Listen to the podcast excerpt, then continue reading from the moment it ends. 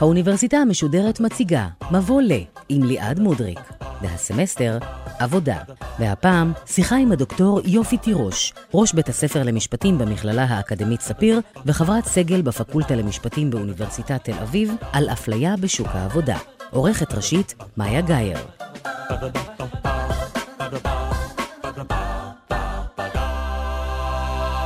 שלום לכם. אתם שוב על האוניברסיטה המשודרת מבוא לעבודה, והיום אנחנו עם אחד הנושאים הכאובים בתחום העבודה, אפליה בתעסוקה. איתנו המשפטנית דוקטור יופי תירוש, ראש בית הספר למשפטים במכללה האקדמית ספיר, וחברת הפקולטה למשפטים באוניברסיטת תל אביב, שלום לך. שלום ליעד. אנחנו שומעים את המילה הזו אפליה כל הזמן. מה היא בעצם? איך החוק מגדיר אותה? האמת היא שהוא לא מגדיר בצורה רשמית. אחת הכותבות המרכזיות בתחום, פרופסור שרון רבין מרגליות, אה, כינתה אותה מקרה חמקמק, אה, ובצדק. אבל אם אני מנסה לתת אה, תשובה ככה בכל זאת קצרה לעניין הזה, אז משפטנים נוהגים לחשוב על יחס מפלה כיחס שנעוץ בלקיחה בחשבון של מאפיינים לא רלוונטיים. בזהות של העובד או העובדת. זאת אומרת, התייחסות אליו לא דרך מה שרלוונטי לעבודה, כמו אה, ניסיון, השכלה, המלצות, אלא משתנים זהותיים שמאפיינים קבוצות שסובלות בדרך כלל מסטריאוטיפים ומסטיגמות. למשל, התייחסות לעובד דרך היותו יוצא אתיופיה או ערבי, או היותה אישה וכולי. אז כאשר ההתייחסות לעובד, בין אם זה לצורך קבלה לעבודה, בין אם זה לצורך תנאי עבודה, קביעת שכר, קצב הקידום, השאלה את מי לפטר, כאשר אחד מאלה אה, נוגע באחת מעילות איסור האפליה שהחוק מונה, התקיימה אפליה. ובפרק הקודם דיברנו על אי שוויון בשוק התעסוקה. מה בעצם מבחין בין אי שוויון לבין אפליה? זאת שאלה פילוסופית שאפשר לדון בה קורס שלם, אבל אם אני מנסה לזה תשובה ככה קצרה, כשאנחנו מדברים על אי שוויון, אנחנו מדברים על שאלות מקרו. הרבה מהן נוגעות למה שנקרא תנאי רקע. שעוד קורים לפני שהעובד או העובדת נכנסו בכלל בשערי שוק העבודה. אי השוויון בשוק העבודה נוגע למשל לשאלה באיזה בית ספר למדתי ובאיזה מוסד אקדמי ומה היו ההזדמנויות שלי להשביח את הכישורים שלי. אי שוויון נוגע לדברים שלא קשורים להתנהגות של מעביד ספציפי. כן. למשל, איך ארגונים בנויים באופן היסטורי בצורה שלא מתאימה לפרופיל מסוים של עובדים. דוגמה קלאסית, אימהות. כאשר uh, ישיבות בעבודה הן בשבע בערב, זה לא מתאים למישהו, ההורה המטפל העיקרי. ובישראל, כמו ברוב מדינות העולם עד היום, למרות שיש לנו תופעות משמחות כמו האבות החדשים, עדיין האימהות הן אלה ש... אליהן הגננת מתקשרת כשהילד חולה בגן. כן. אז צורות עומק, צורות מקרו של הבדלים בין עובדים ובין עיסוקים, הם לא בדיוק הנושא שדיני איסור האפליה עוסקים בו ככאלה. אבל אפליה לא קיימת רק בשוק העבודה, אפשר לחשוב על עוד מקומות או אזורים, תחומי חיים שבהם אנחנו ניתקל באפליה. יש משהו שמייחד אפליה בשוק העבודה? לא בכדי אפליה בשוק התעסוקה עם הנושאים הראשונים שהמחוקקים בישראל התמודדו איתם כבר משנות ה-50, בנושא של אפליה במוצרים ושירותים, החוק נחקק רק ב- בשנת 2000, וזה כי עבודה היא מאוד מרכזית בחיים שלנו. היא חיונית גם ברמה החומרית להישרדות, רובנו לא יכולים בלי עבודה. אבל גם מעבר לזה, עבודה מקנה משמעות, כן. היא מעצבת את הזהות שלנו, אם תרצי דוגמה הכי פשוטה, אה, זאת השאלה שאנחנו שואלים כשאנחנו פוגשים אנשים אחרים. אחרי מה שמך, אנחנו שואלים עושה? בדיוק מה, במה את עוסקת. כן. בתור משאב חיוני, יש לו לא רק היבטים פרטיים, אלא גם היבטים ציבוריים, שבגללם המשפט עושה את הצעד הדרמטי הזה של להתערב בחופש של המעסיק, אה, לבחור בדיוק את מי שמתאים לו ואת מי שהוא מעדיף. אז איך אפליה באה לידי ביטוי בשוק התעסוקה? המקרים הקלים, שאנחנו מכנים אותם אה, דור ראשון לאפליה, הם מקרים של אפליה ישירה, מוצהרת וגלויה. קלים לא כי הם לא חמורים, לא, אלא לא, קלים לא, כי קלים קל לזיהוי. לזהות שמדובר באפליה. בדיוק, המקרים הקלים, כיוון שהם מקרים קלים לזיהוי.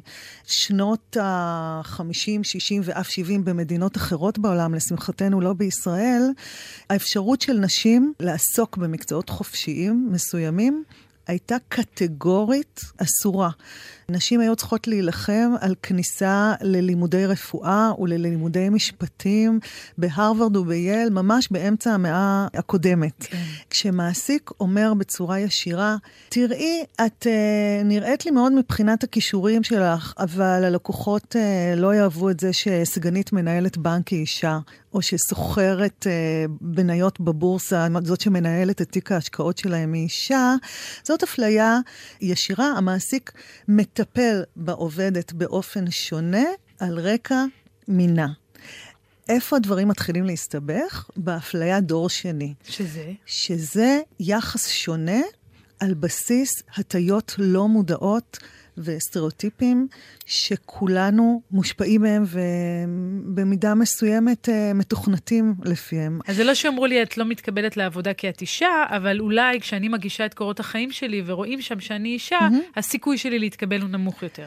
בדיוק, וזה אפילו ברמה הרבה יותר של, אה, נקרא לזה, מיקרו-אינטראקציות. אפילו אם הגעתי לראיון, העובדה שצבע עורי שחום, ושאני מדברת בחטא ועין, ושאולי אה, יש לי שם משפחה, אה, כן, שאני נשואה לאשכנזי, אבל פתאום מגלים שהשם האמצעי שלי הוא שם אה, מזרחי, בלי מודעות. המעסיק מרגיש שאולי אני פחות שווה, שאולי אני פחות בת ערך. אבל איך אה, מוכיחים את זה? לתפקיד. העניין של ההוכחה הוא האתגר הכי גדול של אה, דיני איסור אפליה. יש לנו מקרים שבהם יש מה שנקרא ראיית זהב, שהמעסיק חושף את המניע שלו להתנהג אחרת לבן קבוצה מופלית. למשל? למשל, פסק דין שבו התעשייה האווירית אה, נתבעה, כיוון שמהפקס יצאו קורות חיים של מועמד לעבודה להיות אה, פרמדיק, ששמו מישל מלכה.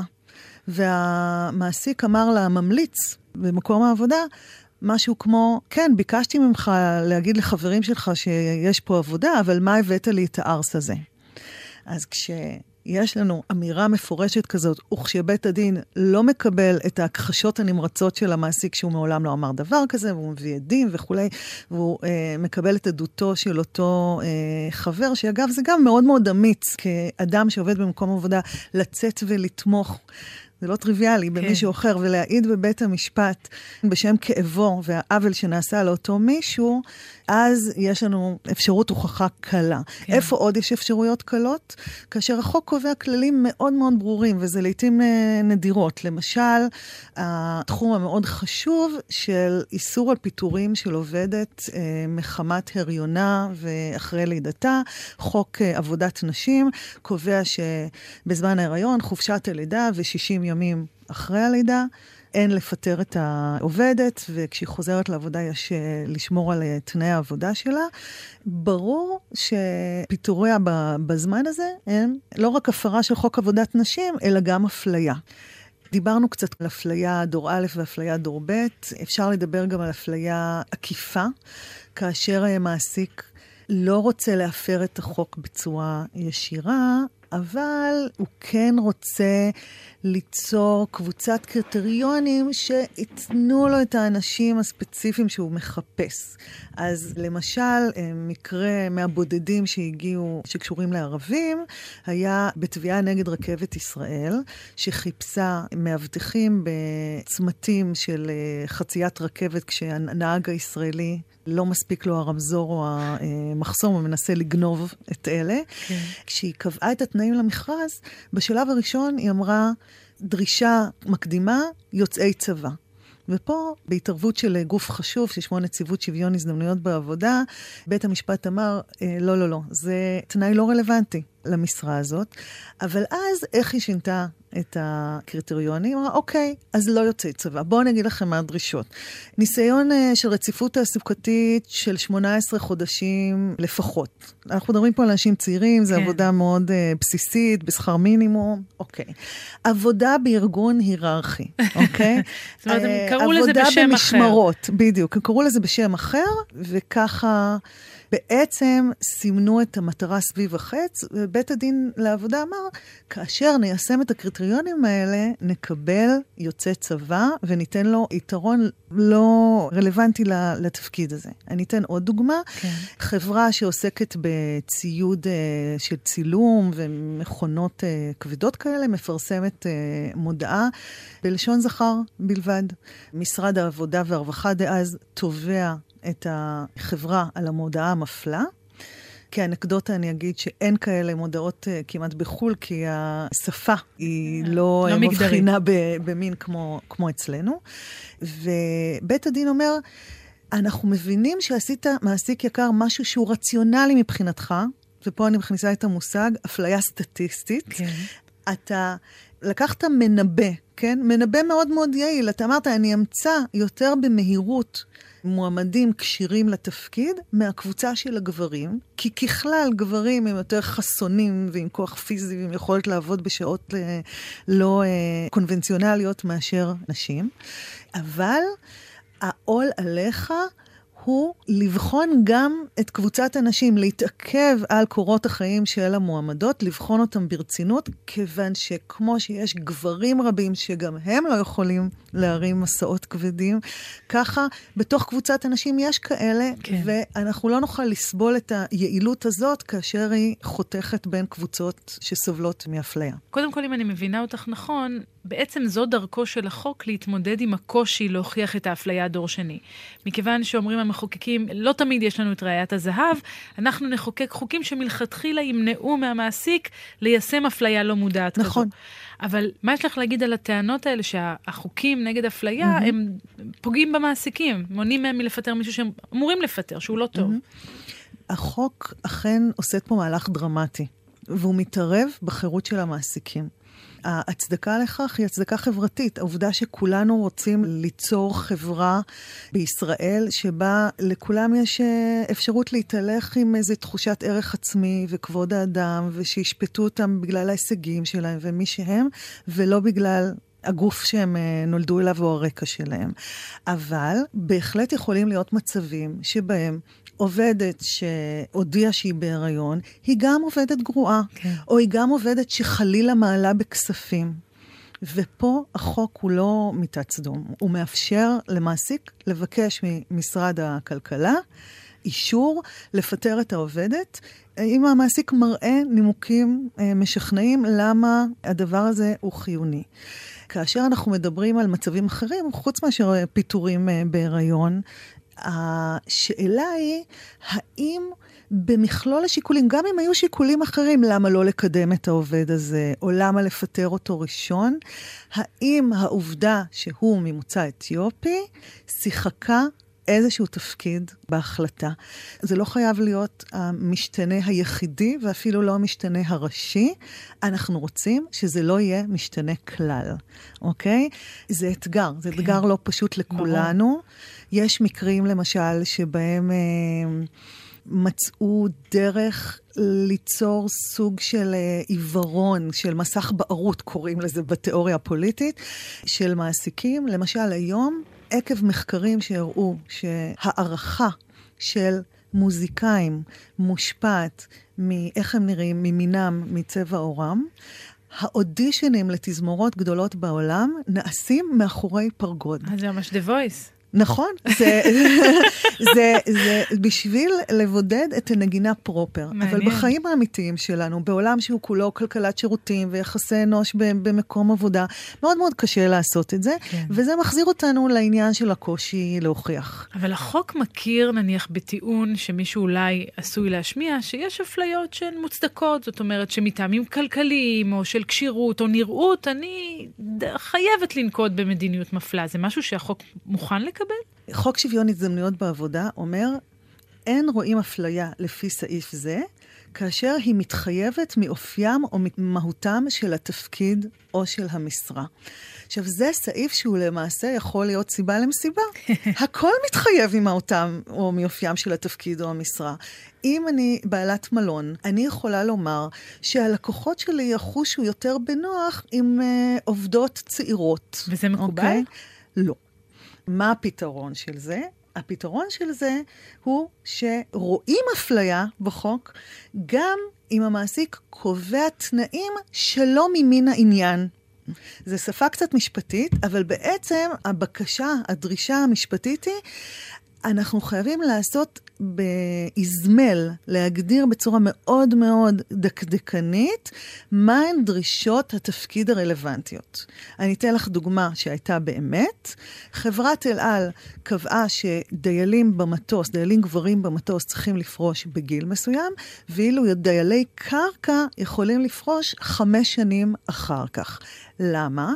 כי במסגרת דרישות התפקיד, כפי שהיא הבינה אותם, הלקוחות מצפים לדיילים מצודדים, צעירים ודינמיים. זה התדמית שהחברה, כמו כל חברת תעופה, רוצה ליצור. ואז בא בג"ץ ואמר, אם אנחנו נפרש כל פרשנות של מה הלקוחות מצפים, או איך אני רוצה לבנות את התדמית של החברה שלי כמותג, אנחנו בעצם נשעתק דמות מאוד מאוד ספציפית של עובדים. כולנו רוצים אנשים צעירים, נעים, דינמיים, וגם uh, ברוב המקרים uh, סטרייטים ואשכנזים ויהודים וכולי וכולי. ולכן השאלה הזאת של מהי דרישות התפקיד או המשרה, בתי הדין לעבודה ובג"ץ פירשו אותה בצורה מאוד מאוד uh, זהירה וצרה. עד כמה באמת סטיגמות ודעות קדומות משחקות תפקיד באפליה הזו של שוק העבודה? זאת אומרת, מהניסיון שלך, ממה שאת רואה, זה דומיננטי כמו שאנחנו מדמיינים לעצמנו שזה דומיננטי? אני רוצה להיות זהירה כאקדמאית ולהגיד שצריך להבחין פה בין מה שאנחנו יודעים לבין מה שאנחנו משערים. אנחנו יודעים שהטיות קוגניטיביות בכל הניסויים האמפיריים משחקים uh, תפקיד בכלל באינטראקציות החברתיות שלנו. בעולם העבודה מאוד מאוד קשה לעשות על זה זום אין. פרופסור גיא מונדלק, שהוא שותף uh, בסדרה הזאת, אמר את זה באחד המאמרים החשובים שלו, והוא אמר, אנחנו צריכים להיות ממש צנועים, קשה לנו למדוד. אני אתן לך דוגמה. יש לנו תחושה שלא קל להיות אה, ערבי או ערבייה בשוק העבודה הישראלי, אבל את מספר התביעות על אפליה שהגיעו מערבים או ערביות לבתי הדין לעבודה, אפשר לספור על פחות מאצבעות כף יד אחת. כי הם לא פונים? כי הם לא פונים, כי הם פחות מודעים לזכויות שלהם. חלק מהסיפור זה גם איזה סוג של uh, הפנמה. למשל, תחום שאני uh, עוסקת בו כחוקרת הוא תחום של אפליית שמנים. גם בשוק העבודה. והרבה פעמים אנשים שמנים מרגישים שהיחס השונה אליהם הוא מוצדק. כן. הם באמת קצת uh, חסרי uh, שליטה עצמית, ואולי פחות בריאים וכולי, אבל זה נכון גם במקרים uh, הרבה יותר נפוצים, כמו למשל שכר של נשים. נשים מפנימות את זה שאולי הן uh, צריכות קצת יותר ניסיון. במקום העבודה, הן קצת פוחדות שאם הם יבקשו יותר, אז אה, לא ייקחו אותם, ייקחו מישהו אחר. אה, ובכלל, יש מחקרים שמראים, שמראים לאישה מאחורי אה, מראה חד-כיוונית, עבודה משרדית, למשל, לתייק טפסים לפי ה-ABC. כן. אוקיי? מראים לה את זה, שמישהו אחר עושה את זה במשך רבע שעה, ושואלים אותה כמה צריך לשלם לו. אז היא אומרת, 4 דולר. ואז מבקשים ממנה לעשות את העבודה הזאת, ושואלים כמה צריך לשלם לה, היא אומרת, 3 דולר. לא, לא, לא, זה בסדר, כן? אז יש המון דברים שכמו שהזכרנו קודם, הם מעין טרום שוקיים. כבר שאנחנו... מוטבעים בנו. בדיוק. אבל יש יותר מזה, אם כבר מדברים על הטבעה. יש מאפיינים של שוק העבודה שמותאמים מראש לאוכלוסיות מסוימות, ואז מהווים חסם, גם אם לא חסם רשמי או פורמלי, אבל חסם משמעותי בפני נשים או אוכלוסיות מוחלשות אחרות, נכון. שמונעים מהם להתקדם. בדיוק, אה, את ואני אה, באקדמיה, בואי ניקח את האקדמיה כמקום עבודה. כן. השנים שבין התקן לבין קבלת הקביעות אה, נוטים להיות השנים ככה באמצע סוף שנות ה-30. אלה גם השנים של הקמת משפחה. השנים הכי קשות באקדמיה והכי קריטיות הם גם שנים של ילדים רכים, או הדרישה אה, לנסוע לפוסט-דוקטורט אה, בחו"ל. הסוציולוגיה שבין המינים מלמדת שאישה תיטה הרבה יותר לנסוע עם בן זוגה לפוסט-דוקטורט ולעשות הפסקה בקריירה שלה, מאשר להפך. זה מאוד מסובך לצפות מבן הזוג לגדוע את הקריירה שלו בשביל כן. לבלות שנה בבוסטון. נותנת את האקדמיה כדוגמה, אבל אם נלך יותר רחב, כי הרי רוב המאזינים שלנו אולי mm-hmm. פחות מתעניינים בעולם האקדמי, mm-hmm. אנחנו רואים את זה בכל... מקום עבודה שהוא כמעט. נכון. מראש בראיונות עבודה אנחנו לא פעם רואים הטיות בשאלות ששואלים את המרואיינות. נכון. אולי נשמע כמה דוגמאות מתוך כתבה של יונה לייבזון במה שהיה פעם חדשות שתיים, הנה. בסקר שערכה עבורנו חברת CI מידע שיווקי בקרב נשים בגילי 25 עד 55, עולה ש-84% מהנשים נתקלו בשאלות אישיות בראיון עבודה. כמחצית מהנשים עם ילדים קטנים נשאלו איך ישלבו משפחה בעבודה, 29% נשאלו האם הבעל עוזר עם הילדים, ו-14% שמעו את השאלה המפורשת, האם את מתכננת הריון בקרוב? בשדולת הנשים מפעילים קו פתוח לתלונות על אפליה בראיונות עבודה לצוות המשפטי. לא חסרה עבודה. את לא אמרת לי שאת יש לך כאן ילד שאת מטפלת בו. אה, הייתה לי אחת כזאת, וזה פשוט מפריע אצלי בעבודה. אני רוצה מישהו שוטף, בלי היעדרויות. המרואיינת היא אם חד-הורית שמנסה להתקבל לחברה בתחום היבוא. כבר בשלב הזה של השיחה הראשונית, היא נפסלת. המקרים האלה כמובן לא נפסקים רק אצל נשים בגיל הקמת משפחה שהן מופלות לעומת נשים אחרות, ובטח לעומת גברים, אלא גם בהמשך, בתפקידים שמקבלים, וכמובן גם בשכר. אז כך זה נשמע, וצריך לומר, לאפליה הזאת, למקרים האלה, יש משמעות מעשית בפועל בסופו של דבר. בואי נפרוט אותה לפרוטות. מה זה אומר? מה התוצאות של האפליה הזאת? אפליה פגיעתה רעה בהמון המון מישורים. היא פוגעת בכיס באופן חומרי, באפשרות שלנו להתקיים. היא פוגעת בכבוד האדם שלנו. התחושה שמתייחסים אליי לא בגלל שלל התכונות הרב-ממדיות שאני מביאה למקום העבודה או לראיון, הכישורים, הרעיונות, הידע, אלא רק בגלל צבע עורי. או אופן הדיבור שלי, או הנטייה המינית שלי, היא תחושה קשה. באמת אה, תחושת השפלה ותסכול, תחושה שאין לי מקום שווה בחברה, והיא גם פוגעת בחירות שלי, באפשרות להגשים את עצמי. אם אה, דלתות נסגרות בפניי בגלל שמסתכלים עליי דרך נטייתי המינית, או הדתיות שלי, או אי-הדתיות שלי, אז האפשרות שלי, כמו שקוראים לזה בפסיקה, לכתוב את סיפור חיי בעצמי, נפגעת נואשות. והזכרת כאן את חוק שוויון הזדמנויות בעבודה, שצריך לומר, בהתחלה עסק רק בזכויות נשים, אחר כך נוספו לו עוד קבוצות אה, נוספות, אבל מעבר לחוק יש עוד מנגנונים שניתן דרכם להילחם באפליה. למשל ייצוג הולם. נכון. הרעיון הזה של העדפה מתקנת, פעם קראנו לזה אפליה מתקנת. יש כאלה, אגב, שעד היום רואים בזה אפליה. Mm-hmm. זו לא צורת תיקון בעייתית, העדפה מתקנת? חברתי דוקטור אה, רוני הלפרן קוראת לזה בשם המבריק תיקון העדפות. אה, כי זה מה שזה. אם אדם מסתובב בעולם ונוכח שכל הזמן מעדיפים מישהו אחר ולא אותו, על רקע לא ענייני, אז מה שהמנגנונים האלה של העדפה מתקנת עושים, או מנסים לעשות, זה לתקן את העיוות הזה, ובוודאי ובוודאי אי אפשר לקרוא להם אפליה. הם אכן מבחינים בין אנשים באופן זמני, פתאום אנחנו כן מבחינים במין או בלאום או במוגבלות או בזהות אחרת, אבל אנחנו עושים את זה כיוון שהנתונים מראים שהמנגנון התגובתי הרטרוספקטיבי של איסור אפליה, זה מנגנון שלא מצליח לכסות אפילו קומץ מכל אירועי האפליה שקיימים, סביר להניח. אז המנגנונים של ייצוג הולם אומרים, אם אנחנו שוקלים מועמדים ומוצאים שבישורת האחרונה יש כמה מועמדים שכישוריהם דומים, אנחנו נבחר את בן הקבוצה שאינה מיוצגת, באופן אקטיבי. אנחנו נגיד, הנה, לתפקיד הזה הגיע אדם עם מוגבלות ואדם ללא מוגבלות, שניהם כשירים באופן דומה לעשות את המשרה, נבחר כי חשוב לנו לתקן את המצב בצורה אקטיבית, את האדם עם המוגבלות. עכשיו, זה נכון, זה לא מנגנון מושלם, הוא גם מאוד מאוד קשה ליישום, כי מה זה כישורים דומים, בהחלט. וגם כי יש בעיות של uh, כל מיני, uh, נקרא לזה פצ'קראי במינויים במכרזים uh, ציבוריים, וגם בגלל שיש כאלה שאומרים, זה יטיל על בני הקבוצות שנבחרו דרך המנגנון הזה איזושהי סטיגמה. אתה לא שם, בזכות עצמך, אתה שם בגלל שהפעילו את המנגנון הזה. כשאנחנו מדברות על המנגנון הזה, למרות החסרונות שלו, אני עדיין חושבת שיש לו מקום בתיקון אה, המצב של אפליה והבאה לשוויון. את אגב רואה, המחקר רואה מגמה של שיפור ביחס לאפליה של אוכלוסיות מיעוט בישראל בשוק התעסוקה? יש פה תנועת מטוטלת. מצד אחד אנחנו מסתכלות ורואות שיש למשל יותר נשים בעמדות בחירות בכל הסקטורים במשק, ממדע ועד אה, פוליטיקה ותקשורת וכולי.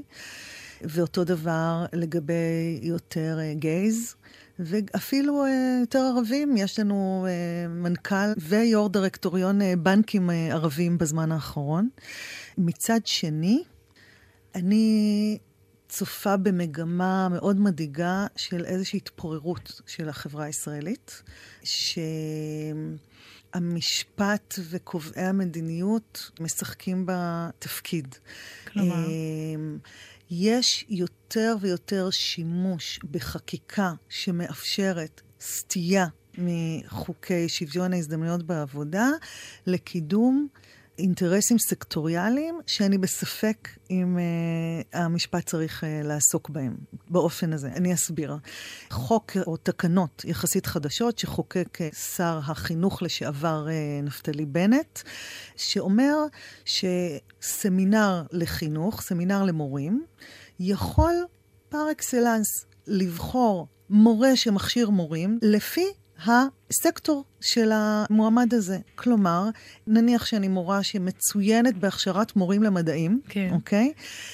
אם אני לא בדיוק מאותו זרם דתי של המורים או המורות בסמינר, אפשר להפלות אותי. אפשר לא לקבל אותי לסמינר, בנימוק שבעיניי הוא מאוד עצוב ומדאיג לגבי החברה הישראלית, שהמורים לא צריכים להיחשף למישהו לא מאותו צביון חיים שלהם, אני חושבת שאם ממילא מערכת החינוך שמהם הם, הם באו היא אה, הומוגנית, והם יחזרו למערכת הזאת, דווקא השנים של העיצוב האקדמי שלהם כמורים, הם שנים טיפה להיפתח, אם הם לא לומדים עם אנשים שונים מהם, לפחות כמורים, אבל חוץ מכל זה זאת אפליה, פר אקסלנס. והחוק הזה, אבל מישהו ערער עליו? אם את טוענת שהוא אפליה, למה לא לעתור לבית המשפט? הוא נחשף uh, בעיתונות, אבל uh, כרגע זאת uh, תקנה שעומדת, והיא עומדת כיוון שיש לנו... תפיסה הולכת וגוברת בחברה הישראלית, שבניגוד למה שמשרד החינוך אומר שהוא מחנך את הילדים שלנו, האחר הוא אני, לא, האחר הוא אחר ושיישאר בשכונה אחרת ובחדר אחר במקום העבודה וביחידה אחרת בצבא. ואני חושבת שמי שלא ניסה לאתגר את התקנות האלה, לא ניסה לאתגר אותן כי הוא לא ידע מה תהיה ההכרעה המשפטית. הוא חשש שייתנו להם לגיטימציה בשם איזושהי סבלנות רב-תרבותית. שפה בעיניי היא אינה במקומה. אז מה הנקודות הפתוחות שהמשפט בישראל עדיין צריך לטפל בהן? אני אמנה שלוש. האחת היא לקחת את הקונספט הנהדר של התאמות, שהתחיל משוויון זכויות לאנשים עם מוגבלויות, למשל לבנות רמפה, או לקנות תוכנה שמתרגמת אה, דיבור לטקסט, ולהכיל אותו על כל עובד שהוא לפי צרכיו. זה קונספט נהדר שצריך להשתמש בו קצת יותר. העניין השני הוא לחשוב על צורות הגנה משפטית גם בגין תכונות שהן בנות שינוי. למשל, אה, הופעה חיצונית של עובדים. זה לא משהו שנולדתי איתו, אבל זה בהחלט, אה, השאלה מה אני לובשת או כיצד נראה שערי, היא הרבה פעמים שאלה מאוד אינטימית, שהיא חיונית לזהות שלי ולמי שאני, ולהגיד שהיא נעצרת כשאני נכנסת uh, בשער המשרד, זה מעט מעט מלאכותי, ועוד יש לנו תת-פיתוח של התחום הזה. והנושא השלישי זה באמת העניין הזה של למצוא דרכים להתמודד עם uh, לחצים גוברים למסגרות נפרדות לנשים ולגברים בשוק התעסוקה, שמשווקות לנו בתור צעד חיוני לשילוב uh, חרדים בחברה הישראלית.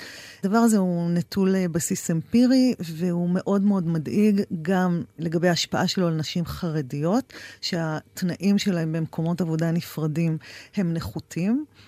שוב, מספרים לנו שזה הייטק וכולי, אבל זה לא אותו הייטק מבחינת התנאים כמו של עובדים ועובדות רגילים. ושנית, מה זה יעשה לחברה הישראלית אה, בכללותה ו- ולנשים בכלל. וכאן צריך לומר שיש ויכוח עז בסוגיה הזו. נכון. מנגד נטענו אנשים שזו הדרך היחידה להכניס את החרדים לשוק העבודה, ואם זה המחיר שצריך לשלם, יש לשלם אותו, ואת כמובן מתנגדת לזה. נכון, אני חושבת שאנחנו חסרים גם את הנתונים האמפיריים להוכיח את זה, אבל בעיקר את החזון והאומץ להגיד שערכים כמו שוויון וכבוד האדם הם ערכים בסיסיים שמי שרוצה לבוא אה, בקהלנו הוא אה, מוזמן מאוד, אבל בלי להתפשר עליהם, והפרדה בהקשרים שבה היא לא רלוונטית, כמו במקום העבודה, כמו בלימודים, היא מפלה. את אגב מדברת על הזירה המשפטית, אבל המאבק באפליה לא קורה רק שם, נכון? נכון, והוא לא יכול לקרות רק שם. גם פה יש איזה מין uh, תנועת מטוטלת. יש דיאלוג נמשך בין המשפט לבין החברה. לפעמים המשפט uh, הולך קדימה כמה צעדים לפני החברה ומבטא ערכים שהוא מצפה מהחברה לקלוט, ולפעמים הוא תוצר של אה, שינויים חברתיים שהוא רק אחר כך מעגן בכללים. ניקח את הדוגמה המפורסמת של הדייל אה, יונתן אה, דנילוביץ', שאמר לבית המשפט, העובדה שבן זוגי הוא מהמין שלי לא מצדיקה ששוב, חברת אל על לא תיתן לי מה שמגיע לבן זוגו של כל עובד אחר. בואי נשמע רעיון איתו. מה גרם לך לצאת למלחמה הזאת, להפך להיות uh, הסמל של ההומוסקסואלים בישראל, לעשות את המלחמה הזאת בשלטונות בשם ההומוסקסואלים? אני לא ראיתי את זה ככה בהתחלה, אני רק ראיתי שהיה אפליה נגדי כבן אדם עם בן זוג, אבל בן זוג מאותו מין. והרגשתי שהייתה אפליה ו- ואי צדק. כך אה, יונתן דנילוביץ' בריאיון לשלומי שטיין בגלי צה"ל, ואת אומרת, המקרה הזה הוא דוגמה לשינוי שבא לא רק בגזרה המשפטית, אם כי בסופו של יום הוא כן היה הצלחה משפטית. נכון, הוא היה הצלחה משפטית, אבל הוא לא היה יכול להצליח אלמלא חלו שינויים ברגישויות החברתיות ובמודעות לזכויות של אה, להט"בים, ובלי מודעות כזאת והסכמה חברתית שאפליה היא דבר פסול, המשפט לא יוכל לעשות את זה לבדו. ניקח את התחום החשוב של אה, הטרדה מינית.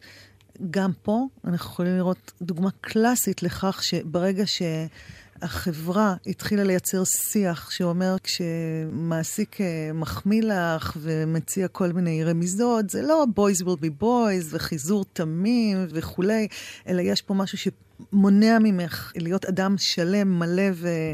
וחופשי במקום העבודה, החוק נתן את הכלים, ובתורם הכלים האלה עזרו לחברה עוד יותר להפנים מהם הכללים ממש ככה בפועל, שמעסיקים או קולגות יכולים ולא יכולים לעשות במקום העבודה, באוניברסיטה וכולי. אז במובנים רבים הכוח בידיים שלנו, רק צריך להתחיל להפעיל אותו. חד משמעי. תודה רבה לך, יופי תירוש, על השיחה הזו. תודה רבה, ליעד. ותודה רבה גם לכם, המאזינים שהייתם איתנו. להתראות.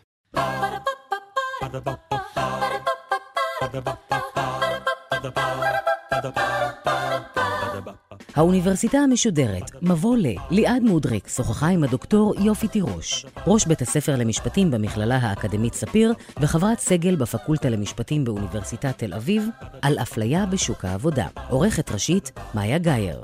עורכות ומפיקות, נוגה סמדר ועמליה נוימן. האוניברסיטה המשודרת, בכל זמן שתרצו, באתר וביישומון גלי צה"ל ובדף הפייסבוק של האוניברסיטה המשודרת. Ba-da-ba.